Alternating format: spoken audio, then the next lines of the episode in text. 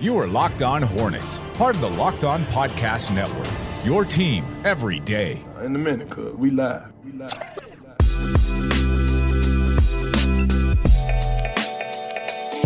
This is Locked On Hornets presented by RockAuto.com. Amazing selection, reliably low prices, all the parts your car will ever need. Visit RockAuto.com and tell them Locked On sent you. We're part of the Locked On Podcast Network. It's your team every day. Local experts on the number one daily sports podcast network. You can subscribe to the podcast on iTunes, Stitcher, Spotify, wherever you get your podcast. And you can follow us on Twitter at Locked On Hornets, at Walker Mayo, at Not of the Scribe, and our guest host weird little thing we have as we transition into a new quote unquote era of Locked On Hornets. You can follow Doug on Twitter at Doug Branson LOH. I guess he's a co-host. He's a guest host. He's just a member of the pod altogether. How are you doing today, Doug?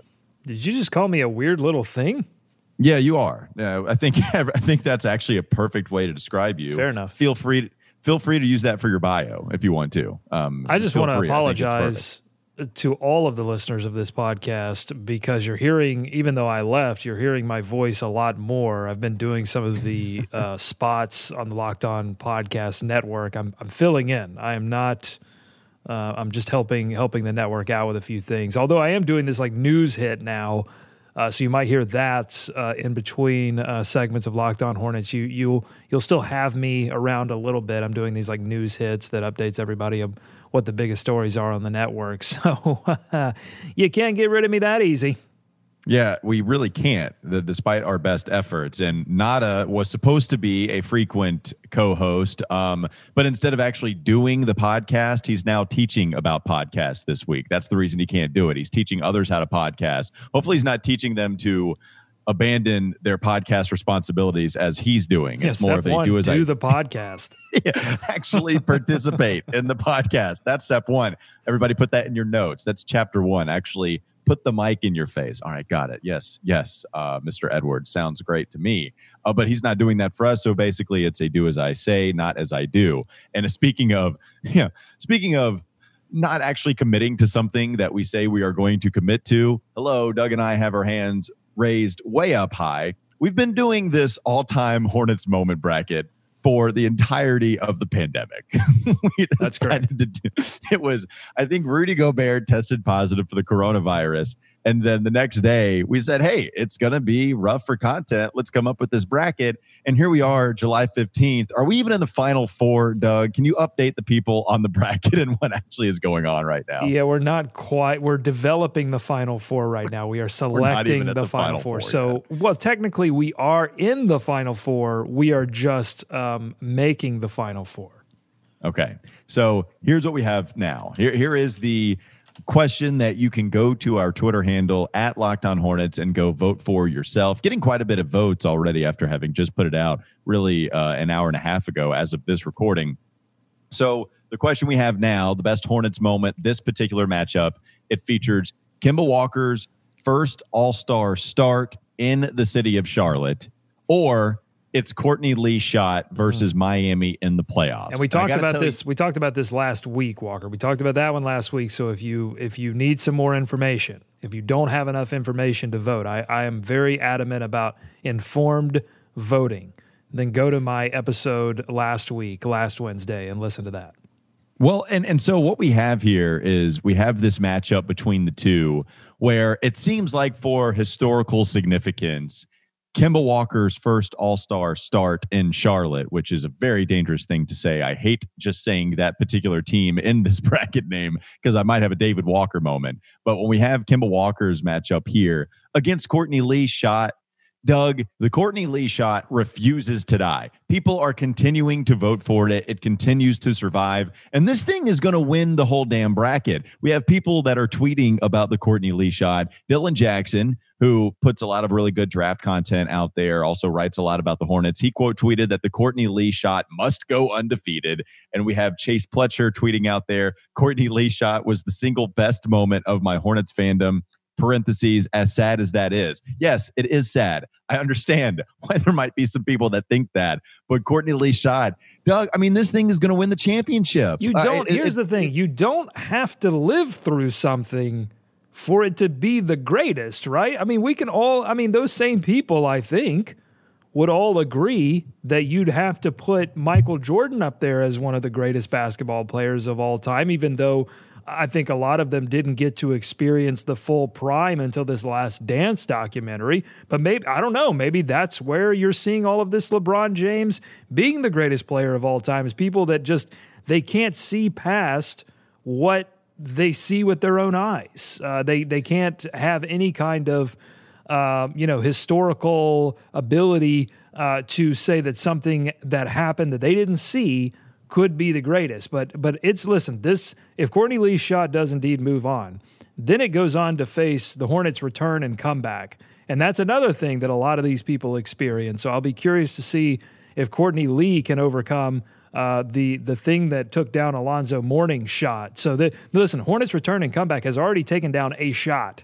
Yeah, yeah, yeah. I, I just it, it's going to be interesting to see because this is a shot that we did all live through. And I'll say this: if if I were to be the person that tried to sell you this as the champion, I, am trying to think of a case myself as to why this should beat Kemba Walker's first start in Charlotte, in an All Star game, and I'm trying to say why this thing should beat uh, the the comeback of the Hornets name here in Charlotte. And, you know, it's it's a shot that goes in basically kind of last second. It gives them a 3-2 series lead in that series that they would eventually lose. Um, I, I can't do it, Doug. Like I'm trying to figure out a way for it to beat some of these matchups, and sure enough, it can't. I, I believe this was my draft pick all the way back when we decided to do this. And I believe we did some reseeding once we did finally choose what our uh, moments would be. I, I, I just I'm I am a little bit surprised to see this thing continuing to march on, but so be it. It's not supposed to be my vote. It's supposed to be the the vote of the people that Let listen people to this show. say Walker. Yeah, and that's uh it's Courtney Lee shot that is continuing to march. We got a couple days though left on this, so if you haven't voted, go to uh, Locked On Hornets on Twitter and have your voice heard. And then we've got this other matchup that I'd like to talk about: this Kemba Walker's sixty point game versus Bobcats' first playoffs. It's in our bittersweet division. I can't wait to talk about that one. the bittersweet division. Well, let's go ahead and get that one out of the way before we can talk about some other things maybe in the next segment. The bittersweet division, it's my favorite division just because of how hilarious it is. The whole bracket could be considered one bittersweet bracket, but this division is especially so. When you look at Kemba Walker's 60 point game, it was an amazing performance from the franchise's best player of all time, and yet it came in a loss. Where when I think of that game, I think of Kemba 60 I also think of Jimmy Butler being the cold man that he is and getting out of that arena with a victory for the 76ers with the kind of dagger that he gave to the Charlotte Hornets in that. And then you talk about the Bobcats' first playoff appearance with Gerald Wallace and Stephen Jackson. And that was our best duo that we had as a part of the Bobcats, maybe until you get to Kemba and Al. But even then, you know, whatever. It was it was nice um, but also they got swept in that first round playoff series. What can you tell us about that matchup, Doug? And just overall, how surprised are you that this is the matchup that we get? Oh, I love this matchup. Uh, I I loved the sixty point game. It was uh, incredibly entertaining, even though the the Hornets did lose. Uh, Jimmy Butler only scored fifteen points, but he was the most important player. If you're just considering you know wins and losses, he was the most important player in the game. Uh, but Kemba Walker dropped sixty on thirty four shots. And I was curious if 34 shots, I mean, it seems like a lot, but where does that rank among other players that have also scored exactly 60 points? And so I looked it up, and unsurprisingly, Wilt has done this a few times. Wilt Chamberlain, I don't know if you know who that is. Great, great player. Uh, if you, I don't, yep. you know, I know a lot of people didn't see him play, so maybe he doesn't exist. I don't know, but Wilt Chamberlain, pretty good. But he took I think I have Courtney Lee shot ranked over the 100 point game though. Courtney Lee still it's close, but Courtney Lee still wins that moment battle. I think so for sure. Um, so Wilt uh, took like 40 plus in all of his 60 point games, um, but 34 is still a lot. I mean, a lot of players did not were around the sort of 30 to 32 because they were getting a lot more. Uh, at the free throw line, uh, Larry Bird and Allen Iverson both had more. They did it on 36. And then the other name that you would sort of automatically think of as high scorer who took a lot of shots, the great Kobe Bryant.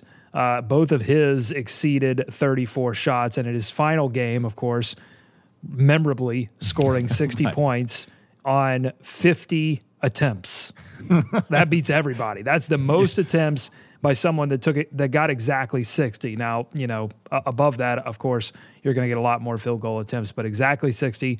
Kobe got it on 50 attempts. I mean, the shoulders must have been boining.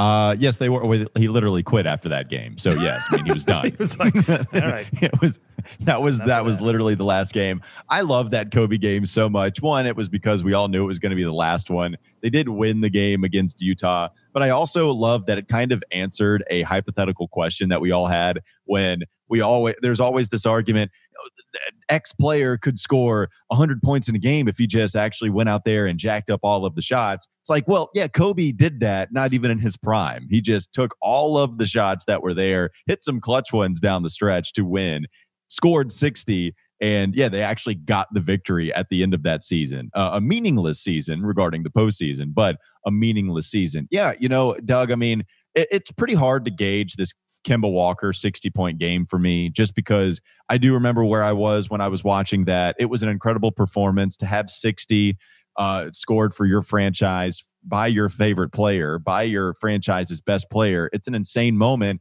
And then it's just diminished because of the way that you lost that game by another legitimate moment in Jimmy Butler hitting a buzzer beater in, in overtime, I believe. Just ridiculous. I, I, just, w- how do you measure that kind of moment watching what Kemba Walker did? How, how diminished is it to you? I don't think it's diminished at all because just look, go to basketball reference and look at the players that have scored 60 or more points. You're not going to find many outlier names, okay? I mean, the only two that I see Tom Chambers, that doesn't make a lot of sense. And then you go up to like 1949 for the Philadelphia Warriors, Joe Fulks scores 63 points in a game. Rick Barry had 64 and 74 for uh, the Golden State Warriors. But Rick Barry was a great player. I mean, it, you know, but it's an odd name amongst the Wilts, the Kobe's, the Michael Jordan. Shaq only had one 60 point game in his entire career 61 points. That, oh, yeah, excuse it was on 60, his birthday against the Clippers, I believe. Yeah. Yeah, 60. I want to get this right. One. I don't want to. It was a 61. Okay. Devin Booker only has one 61. That's right. It's a 70 point game. So that's kind of an out, that might end up being an outlier name. Uh, but but everybody else, I mean, David Robinson, Elgin Baylor, these are Hall of Famers. Walker, I mean, he made it. He did something that really, with with, with few exceptions, Hall of Famers do. So no, abs- I don't care if it was in a loss. Mm-hmm. Th- that's an absolutely incredible achievement. I do remember tweeting that out just uh, just to think about how many times you've ever seen a player score 60 in your lifetime. And I remember I think it was Joseph Nation tweeted back and he was like, "Yeah, you know what's funny is we've actually seen a couple of 60 point performances against the Bobcats. Remember we got to see Melo go uh, go for 60. I believe we got to see LeBron go for 60 and MKG like legitimately good defender no doubt about it but MKG having been one of the guys that was defending a couple of those 60 point performances against Charlotte. So if you had been watching the Charlotte Hornets slash Bobcats in the last decade then you've seen three 60 point performances live. One on the good side one for the bad guys. You know who are the good guys though? It's rockauto.com Go to rockauto.com right now and see all the parts that are, that are available for you. There are chain stores out there that have different price tiers for professional mechanics and do it yourselfers, but rockauto.com's prices are the same for everybody and they're reliably low. RockAuto.com always offers the lowest prices possible rather than just changing the prices based on what the market will bear, uh, will bear kind of like what airlines do. RockAuto.com is for everybody and does not require membership or an account login. RockAuto.com is a family business serving auto parts customers online for 20 years, and you can go to RockAuto.com to shop for auto and body parts from hundreds of manufacturers. Best of all, prices at rockauto.com are always reliably low and the same for professionals and do it yourselfers. So why spend up to twice as much for the same parts? Rockauto.com. Go visit it right now and see all the parts available for your car or your truck right? Locked on in there. How did you hear about us box? So they know that we sent you. They have an amazing selection, reliably low prices, all the parts your car will ever need. RockAuto.com. Somebody tested positive for the coronavirus in the NBA and that person just happened to be playing uh, with a few Hornets the week prior. Oh no! talk a little bit about that next on the Locked On Hornets podcast.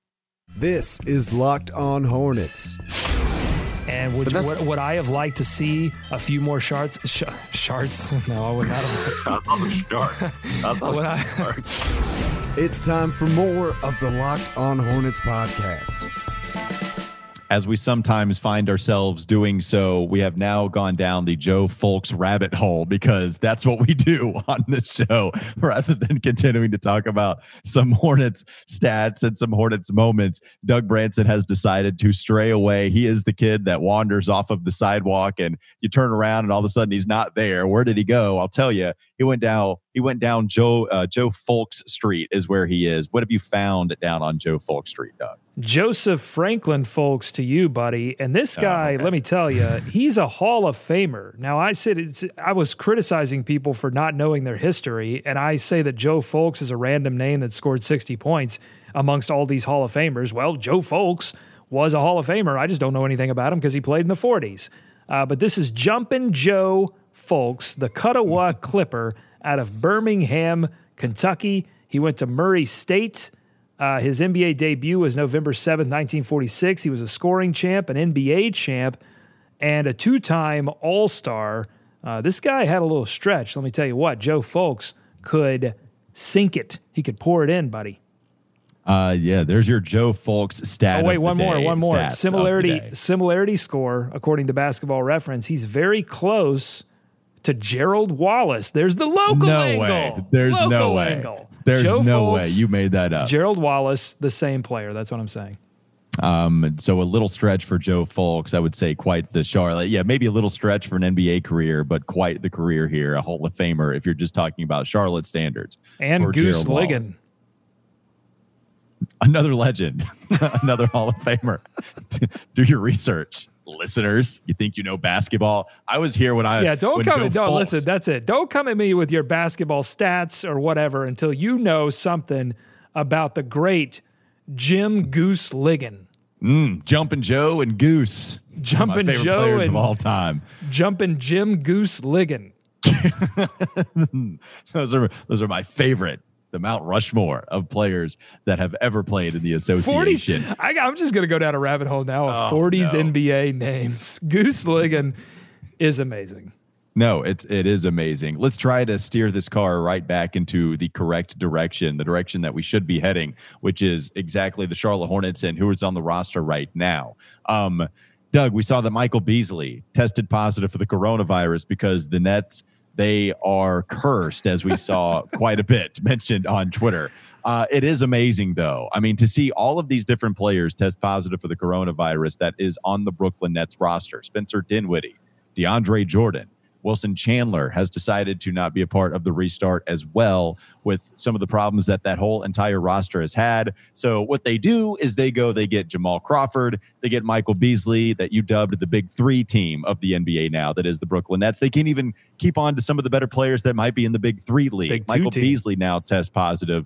And uh, the only interesting thing about this, you went the local angle about this is the fact that he was playing with Miles Bridges, Devonte Graham, and Dwayne Bacon, who are all, of course, members of the Hornets roster. Playing with them, I think, about a week prior to mm-hmm. him testing positive for the coronavirus. I don't know where that was. Maybe you can help me with that. But they were all playing in an open gym somewhere, which, Doug, is something that you can expect to see. I mean, these are not going to be players that decide to stay home and quarantine and social distance and wear the mask mean, these players are going to go out, they're going to hoop, right? I mean, this is something that these players are going to do to stay in shape. And they, especially with the way that the country has opened back up a little bit or, right. or a lot of bit, you know, th- these guys are going to f- figure, okay, if if the government, if the country is opening back up, then of course I'm going to go play basketball, even if it means risking myself and others because I might contract the coronavirus. Well, well, here you have it. You know, what's funny is that video that showed Michael Beasley playing uh, against all those members, uh, uh whoever he was playing against, I feel like three consecutive clips all had different Hornets guarding him on the perimeter. Mm-hmm. It was Dwayne Bacon that allowed a layup. Then it was Miles Bridges and Devonte Graham. I think I think Michael Beasley scored on all of them uh, in, in, that video clip. What do you make of the Beasley positive test and just the overall uh, playing of basketball, not in the bubble where these guys are going to be? Uh, you know, still at risk of contracting the virus. Well, first, I love how you broke down that that pickup game footage. That's how hungry we are for basketball talk here on the Locked On Hornets podcast. We're breaking down pickup footage like it was an actual NBA game. You know, oh, mm-hmm. did you see that cut that Michael Beasley just put on uh, put on uh, Dwayne Bacon? Oh, and he allows the layup. Uh, yeah, so, uh, Michael Beasley drives right. Dwayne Bacon olays him, and then it's a left-handed layup on the right side from Michael Beasley. There's a pull-up on Miles. Uh, you guys, it's, it's unreal. Yeah, the defense. This team needs to work on defense, as far as I'm concerned. Uh, so that's number one. Number two, Michael Beasley is the human equivalent of the Abe Simpson GIF uh, where he walks into the burlesque house, sees his grandson, and then immediately walks out. Uh, that was Michael Beasley. Oh, I'm going to go play basketball. Just kidding. I'm going home because I have the coronavirus. You made the the important point uh, that when when the when the nation was shut down, it was very easy for the NBA to say, "Hey, players, stay at home. Don't don't do anything. We're super serious about this because we're trying to get the NBA back." But now that, that now that uh, most of the country is open and you can do anything you want apparently. Um, that it's going to be very difficult for the NBA to really punish, especially these players that aren't playing in the bubble. I mean, it's easy when you're in the bubble. You know, they're obviously being very strict. Uh, they've already punished uh, Bruno uh, Caboclo and and Richaun Holmes for very what would seem like minor things, but they're like, no, we're going to take this seriously. We want to keep everyone healthy so that we can we can do this basketball thing. Uh, but they can't. They they're not going to be able to do it with people outside of the bubble, and it would be honestly, it would be kind of unfair. I would think to punish them uh, because you're not you're not giving them an opportunity to play. You're you've said, hey, everybody, go home, and you're you're not setting something up for them to have some kind of off season workouts. You're limiting what they can do with the teams. So this is this is going to happen, and why this makes it very difficult for the NBA to execute on this bubble thing because, yeah, they have this plan in place to replace players, but the player pool that you're replacing from has been doing the same kind of things that Michael Beasley's doing. Yeah, right. They're playing they're playing basketball. They're out there in the world. and so, you know, goodness gracious, I sure hope that Jamal Crawford doesn't test positive for the coronavirus. I hope nobody does, but I sure hope just for the net's sake that Jamal Crawford does not test positive so they have to go back to the pool. Um, and, and did you see that Shaq round. He said, You heard it here first. The Brooklyn Nets are moving on to the second round, despite all of the positive tests that they've had. Yeah, Shaq, I imagine I heard it there first, and I will only be hearing it there. Well, Shaq, you. Shaq knows something that we all don't that mm-hmm. Shaq is available to be a replacement player. Shaq Daddy, come back. I'm calling it right now. Shaq's going to I heard it. I, I, heard it here first. Yes, you had a point that you wanted to make, Doug. Uh, well, that, you know, now there's some reporting about some players or people within the different teams being a little upset or concerned about false positive tests. And this brings mm-hmm. up an mm-hmm. interesting thing that the NBA is going to have to deal with. A- at one time, you want to be strict with this and say, if you test positive for coronavirus, you need to quarantine yourself. And we're going to take all these, you know, precautions.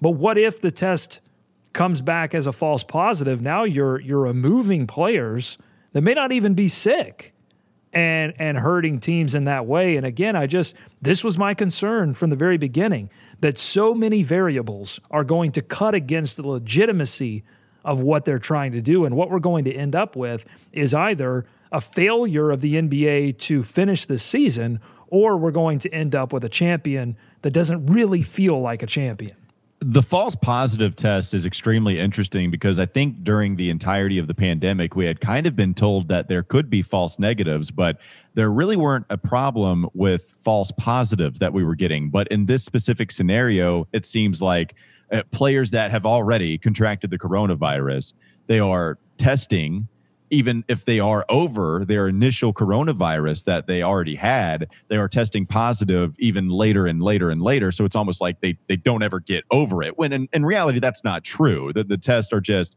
faulty at that point where they are giving you some false positive coronavirus tests. And you're right. You you are in an interesting conundrum because now the only way to play this is to be extremely strict because the NBA especially compared to every other league, they have played this correctly. I'm not saying they have played this correctly, maybe within what you deem acceptable to happen in the sports world or not. I mean, it's justifiable to say that the NBA should not be happening right now. I completely get that. But when compared to the Major League Baseball, uh, when you compare to MLB, when you compare it to the NFL, college football, the NBA's health and safety protocols are clearly leaps and bounds above what everybody else is discussing or has in place right now. The only way to play this is at the most strict of ways. And yet, you would be removing healthy players and and that's the line right like the, the the line in which you don't want to be too strict is removing healthy players and taking away from the legitimacy of whatever champion you might crown. And so that does put their backs against the wall at this point and, and has them trying to figure out what the best way to do and, and the, the, best way to make this decision is. It is extremely interesting uh, what the NBA is going to decide to do in that scenario if they can get it fixed. Listen to some of these uh, legends of the NBA. Listen to some of these names Howie Dallmar, Nat Sweetwater Clifton, oh, Chuck Cooper.